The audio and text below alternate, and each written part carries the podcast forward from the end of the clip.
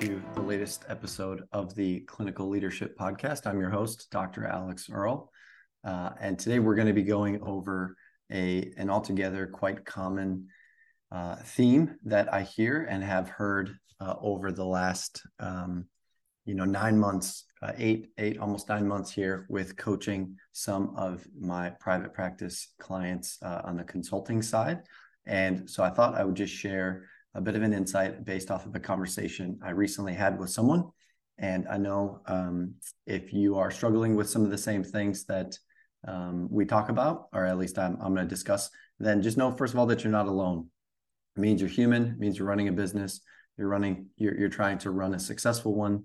And it, it just means that you're running into some obstacles. And sometimes it's helpful to just know that you're not alone. So that's the point of today's episode is to just share with you some of the tips, some of the insights that I give some of our private practice owners on our weekly calls and in our weekly group mastermind.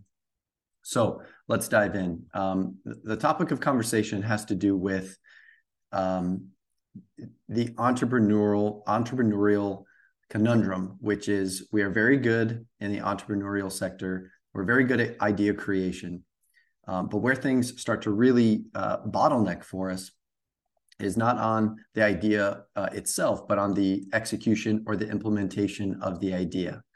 And so we do a really good job of going to courses and learning new, you know, reading books and consuming a lot of material, even on podcasts and even in books and on social media. We do a really good job of consuming material, and we do a very uh, myself included, we do a very poor job of actually creating.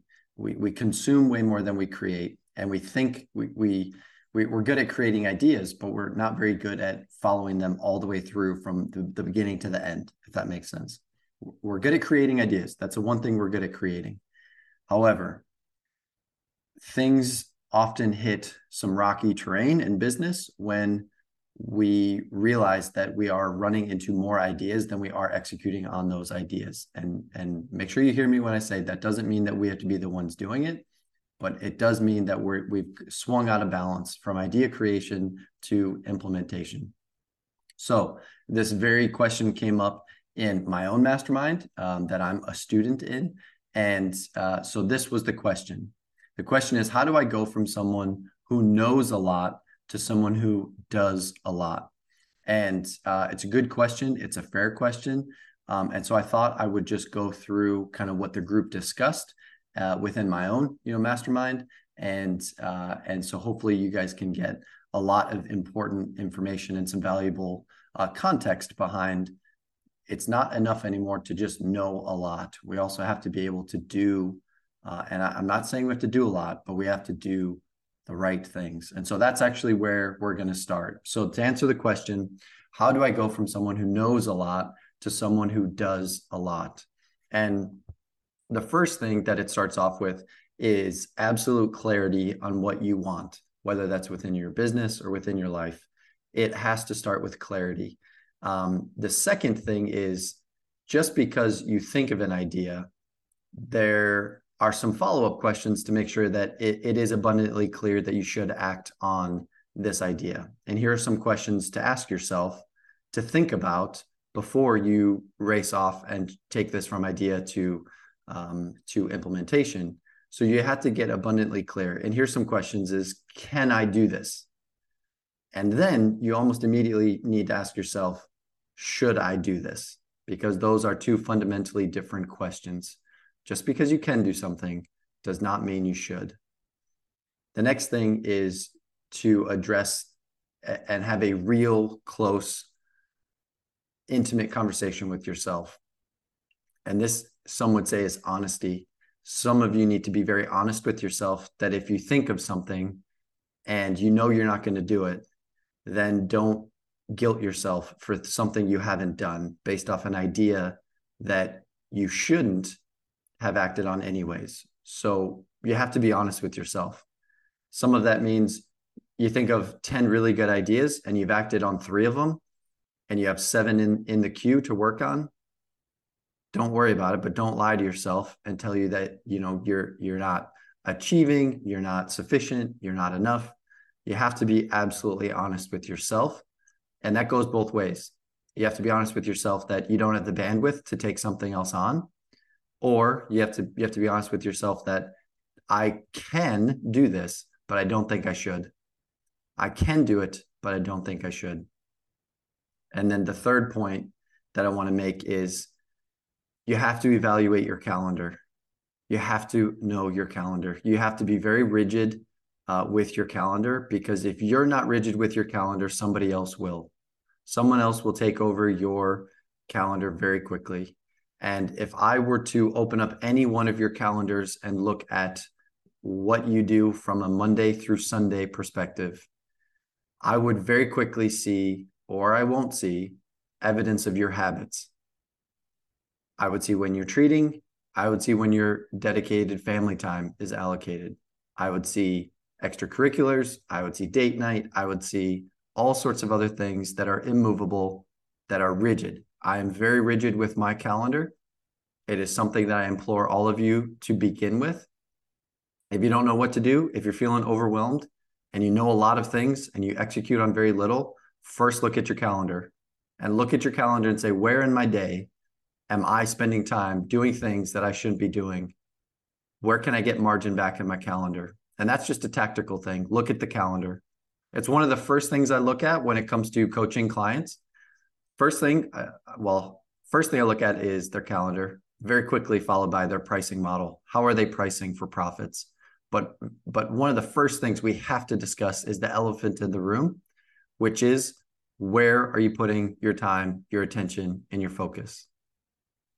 And that would be evidence. Uh, uh there there would be evidence of that on the calendar. The fourth and final point that I want to make is when you create a business, you are very rigid in your calendar.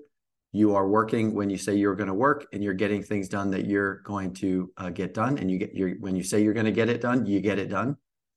Now it's a whole different animal when you start building a team, because the culture of accountability starts to um, start. It's a positive feedback loop here. The culture of the team continues to get the right things done.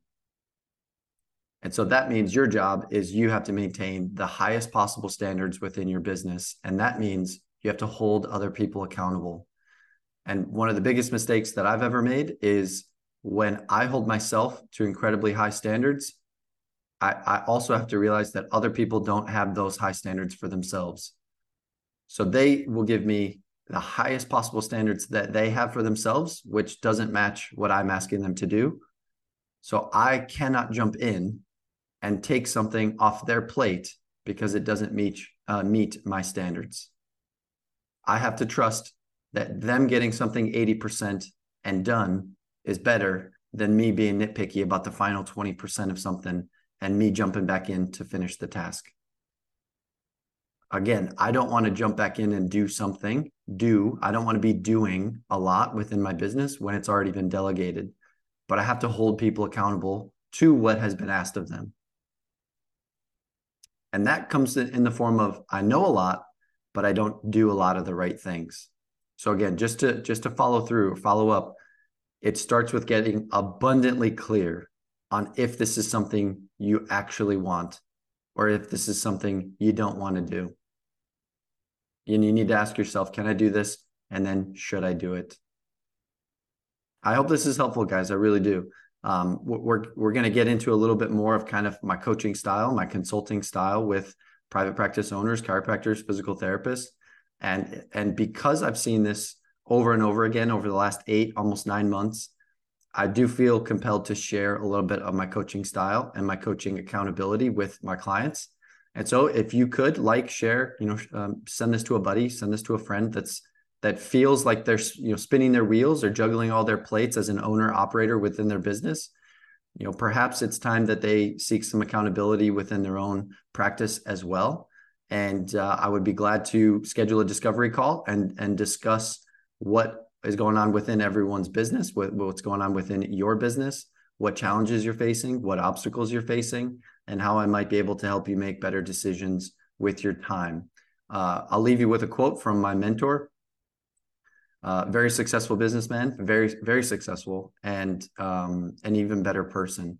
But whenever I talk to him, uh, and we have a weekly call, whenever I talk to him, uh, he constantly reminds me that money is important. You know, it, it does. It, it is a it is an energy. It's a form of energy, and it it's it flows. And there's good times and there's you know rough times. But really, as a as a person, as a leader within a business, and as a leader within a family, the only asset you truly have is your time. And so I hope you remember that this week. Go off, go back to your clinics, go back to your families, um, and keep in mind that you only have time as an asset. So I hope you enjoyed today. Uh, we'll do a couple more of these shorts in the coming days and weeks.